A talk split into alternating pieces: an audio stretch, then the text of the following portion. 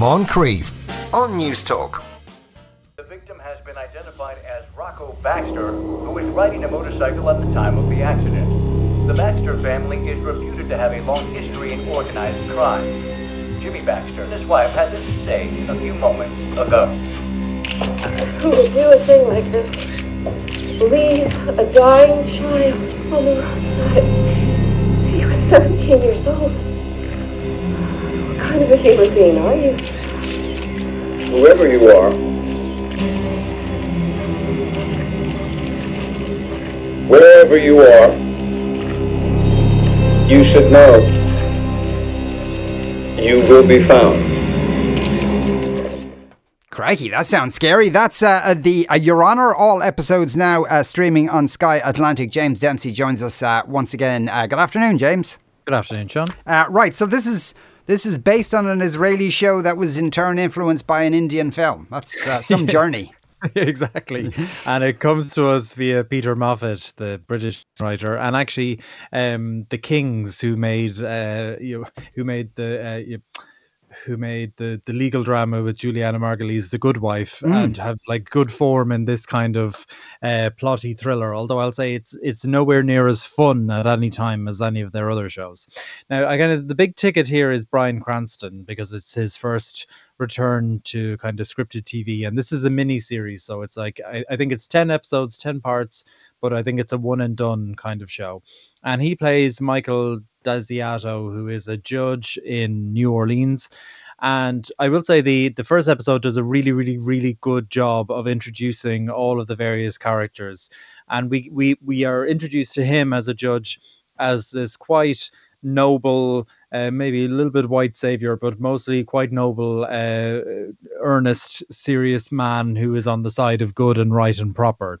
And at the same time, we're introduced to his son, Adam, who's played by Hunter Doohan, and he uh, it, uh, basically is involved in this hit and run scene very early on. And I will say, this was one of the most tense and like wonderfully brilliantly tense pieces of of drama I've seen in a while. It like the the car crash scene itself is excellent.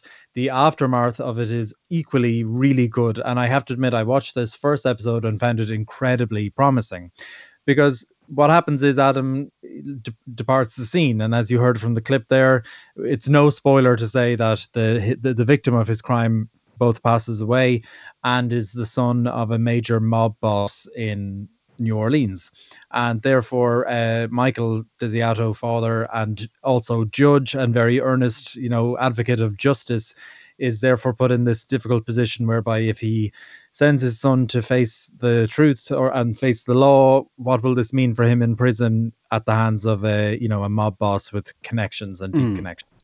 And that's sort of a flawed premise as well, right? Because ultimately we kind of uh, very quickly forget that Adam has done this terrible thing. I mean, don't get me wrong, there's extenuating circumstances, there's all these kinds of things going on, but he has committed this fatal hit and run.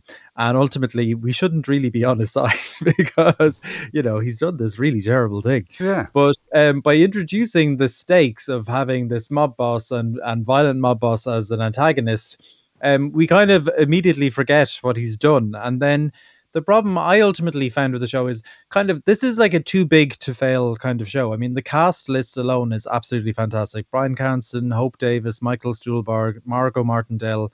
The list goes on of various character actors you've seen for years and things that you love. Mm. But just because it's too big to fail, it doesn't necessarily mean that it passes particularly successfully either, right? It's kind of like a grand, okay show. And for me, this brilliant first episode gave way to an awful lot of contrived circumstances whereby everybody was connected. And I can't really reveal what any of these are because I think they would potentially prove to be plot spoilers. But it's a bit like the movie Crash, where you know there's this crash and everybody knows everybody and everybody is interconnected somehow. And there's just so many of these contrived appearances of people and reappearing later on that I kind of was like, okay, this is just getting a little bit silly. And frankly, I don't know if I, I want to go the distance of 10 episodes with this. It is stylish, it's well made, it's it's but it's it's like a solid C is kind of what I so, but uh, uh, is it if you like the Bryan Cranston show, or is it more an ensemble thing, really? It's I, I definitely it is him. I mean, he's the big ticket here. He's definitely uh, leading all of the the publicity for it. But it is a wide cast in the sense that uh, it does feature all of these wonderful character actors that I've mentioned. But definitely, this is all about Bryan Cranston, about his return to form, about his return to TV. But I think it's also worth noting that while Bryan Cranston was nominated for a Golden Globe on Sunday night, I don't think the show had picked up any other nominations. So really, this is just the Bryan Cranston show. Right, fair enough. Okay, uh, well, sounds all right. You, you Yeah, you it probably is. haven't put anyone off though. At the same time, Absolutely. And look, maybe it'll pick up a little bit. As I said, the first episode was thrilling, edge of your seat kind of stuff. And maybe it just peaked too soon for me. right? Okay, have you seen the whole thing, or how many episodes? No, I've, I've watched. I've watched four, so there's another six yet to go. Okay, all right. Well, it might it might pick up then. Uh, okay, a few bits of uh, TV news. Uh, uh, Nicole Kidman and Cecilia Ahern together. Yeah, so uh, this is kind of like a real uh, odd one in the sense that um, when so Glow, the the Netflix show with glamorous la- ladies of wrestling, which I highly recommend people seek out. I really really liked it.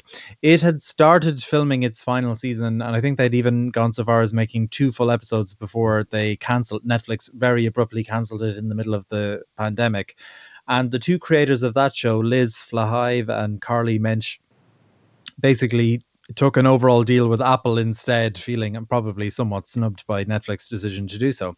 And the next project that they're going to develop is actually an adaptation of Cecilia Ahern's um, collection of short stories, Roar, which is all about women in various different aspects of womanhood. And Nicole Kidman uh, her production company, which uh, you know has a history of finding projects specifically for her to do, is also involved in the production. And Nicole Kidman will be appearing in one of them, along with a real kind of also who's who cast: Merritt Wever, late of Run, and uh, uh, many other things. Nurse Jackie, amongst other things. Uh, Cynthia Erivo, Oscar nominee a year ago, and Alison Brie of Glow herself are all going to headline one kind of episode, which will be an, in, in an anthology series. And really, while Apple TV has been very slow to get off, uh, you know, to get off the ground in terms of kind of um, pedigree shows, despite putting an awful lot of money into everything, I think they've kind of identified 2021 as their year to really start taking things seriously because there's an awful lot of like pedigree dramas coming down the line with them, and they've just won their first Golden Globe with Jason Sudeikis for Ted Lasso, which I haven't seen yet, but everybody tells me is absolutely brilliant. Right. Okay. But you could see the kind of things, especially Nicole Kidman has been producing of late. That that uh, um, Cecilia Ahern might be a, a good fit for that. Definitely, yeah. Uh, but I'm guessing these. I don't know. I don't know the stories. But if the stories are set in Ireland, they probably won't be uh, set in Ireland when it hits the screen. I imagine so. Yeah, I hope's the way. Uh, right. Uh, Asterix and Obelix are coming to Netflix. Yeah, so Netflix is also doing a big push for French language content, and they've just opened a big new office actually in Paris. And one of the things they've identified is they're going to make an animated series of Asterix and Obelix, which has been on the go since 1961. Reading my figures here, has produced 38 volumes and been translated into, into 111 languages, which is mad.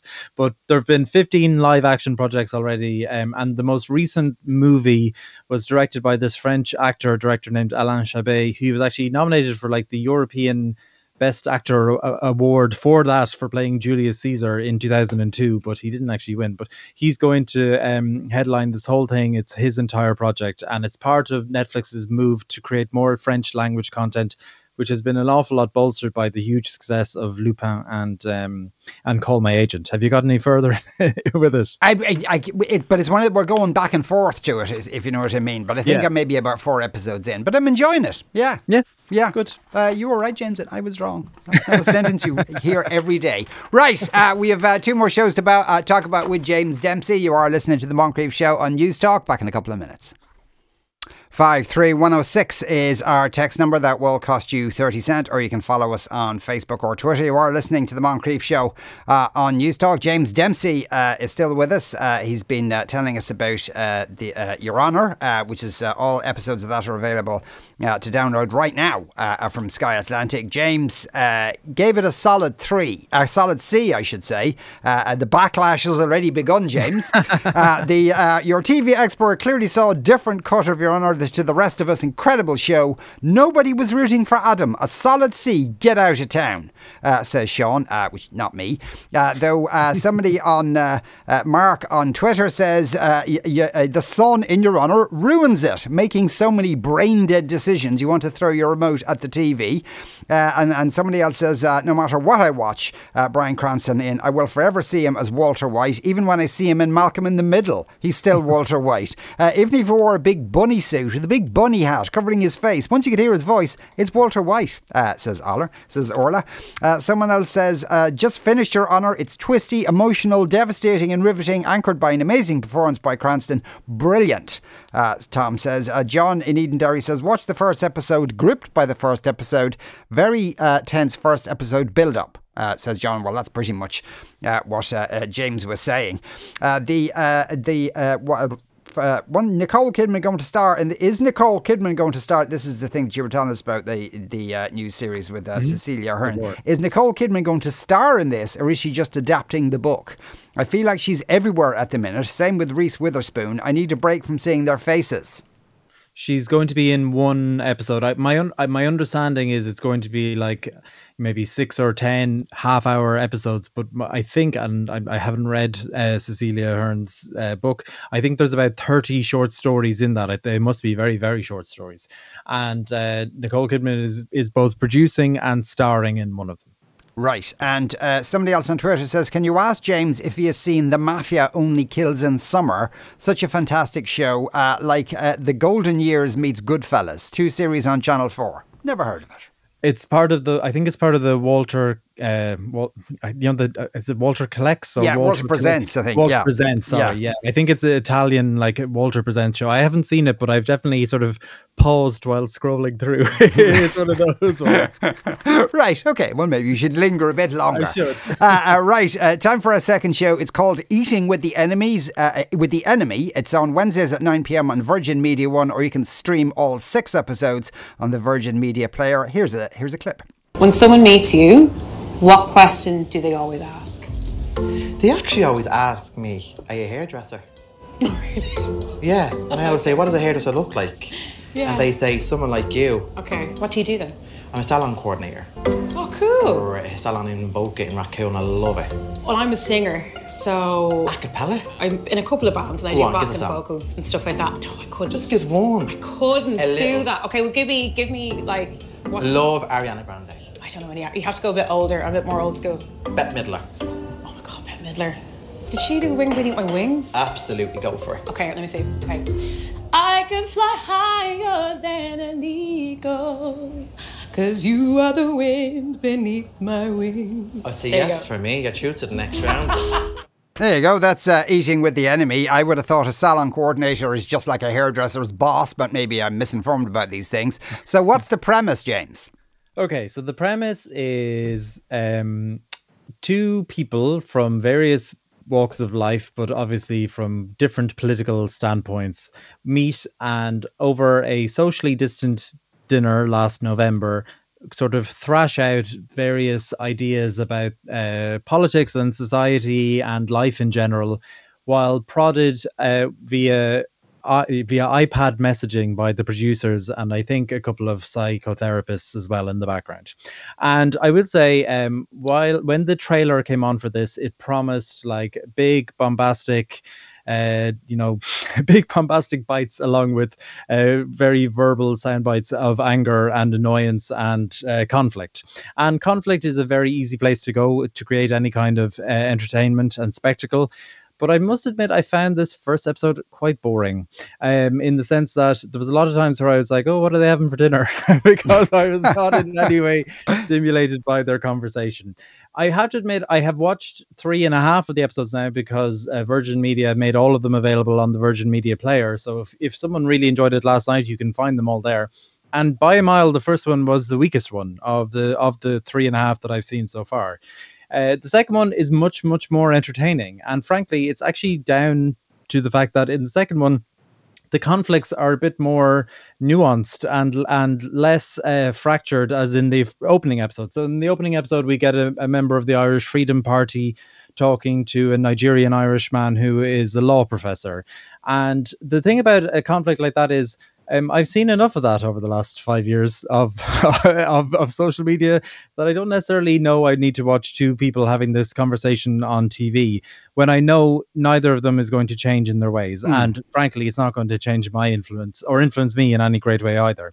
So when it's the more nuanced and different ones, I actually found it far, far, far more entertaining. Like in the um, like in the final episode, it's uh, uh, one of Dublin's most famous drag queens, Davina Devine, and she's with a, a mother, and basically their their conflict is that Davina doesn't kind of really like kids, and mother has children, and like that's like that actually is terrible conflict on the production line, but it's a far more interesting and fun conversation because they're not going to these great extremes and they're you know nobody's going to give or budge a mile in any of these conversations or debates but when they're when the stakes are way lower they're just more fun and the the the i don't know maybe it's even the characters involved are just more fun. I mean that clip that we heard there the the conflict between those those two is basically uh, that guy he, the the non style the style manager or whatever he was he's very religious and the woman he's having uh, dinner with is is an atheist uh, or at least spiritual or something in that Right, yeah. and, and and like that's it so the stakes are fairly low right Hmm. well unless you believe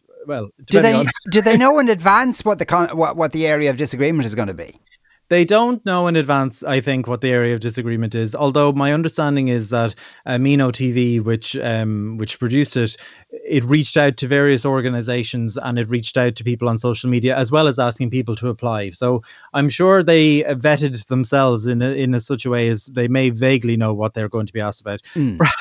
One of them is uh, oddly it centers an awful lot about the Rose of Tralee, and it is the most hammered, like pour, crowbarred in topic of conversation you've ever seen in a reality TV show. All in all, I, I warmed to it an awful lot more than I did last night, but on the whole, uh, yeah, it just it was just all right again. Yeah. And uh, you said that there was kind of there was uh, uh, psychoanalysts or something, uh, uh, and uh, what role do they play? Now, to be honest with you, when watching these psychotherapists uh, offering the most banal tidbits about how to like how to be a good listener or how to be a good debate, I was kind of thinking like, yeah, I saw all this when I used to watch Big Brother in the year 2000 and the psychologist would come on once a week and say like, "Oh, their body language is cold." Like for me, the psych- the psychologist added absolutely nothing to this at all. Their their tidbits could have been literally applied to any single conversation we were watching at all. Right. Okay. Fair enough. Uh, and were they eating anything nice? Where did they go for the dinner? My under, I think they went to the the Chancery Inn in the Radisson Hotel, actually just just around the corner from from Newstalk Studios. right. Okay. I've never been there. Okay. Yeah, maybe maybe one reason to have a look at it. Uh, right. We'll move on to our third show of today. It's called Drawers Off. It's on weekdays at 5.30 uh, p.m. on Channel 4. Here's a clip. Will, you had a very successful day in the studio behind the easel yesterday. Did you enjoy yourself? I did. I thoroughly enjoyed it. I know you've got three children. Do you have time to draw and paint at home? I do have some time. With young kids, you have to adapt. Now and again, it must be nice just to get away and, and play. Definitely. And hopefully, if your partner likes them, she might put some of your drawings on the fridge with the kids. oh, I hope so.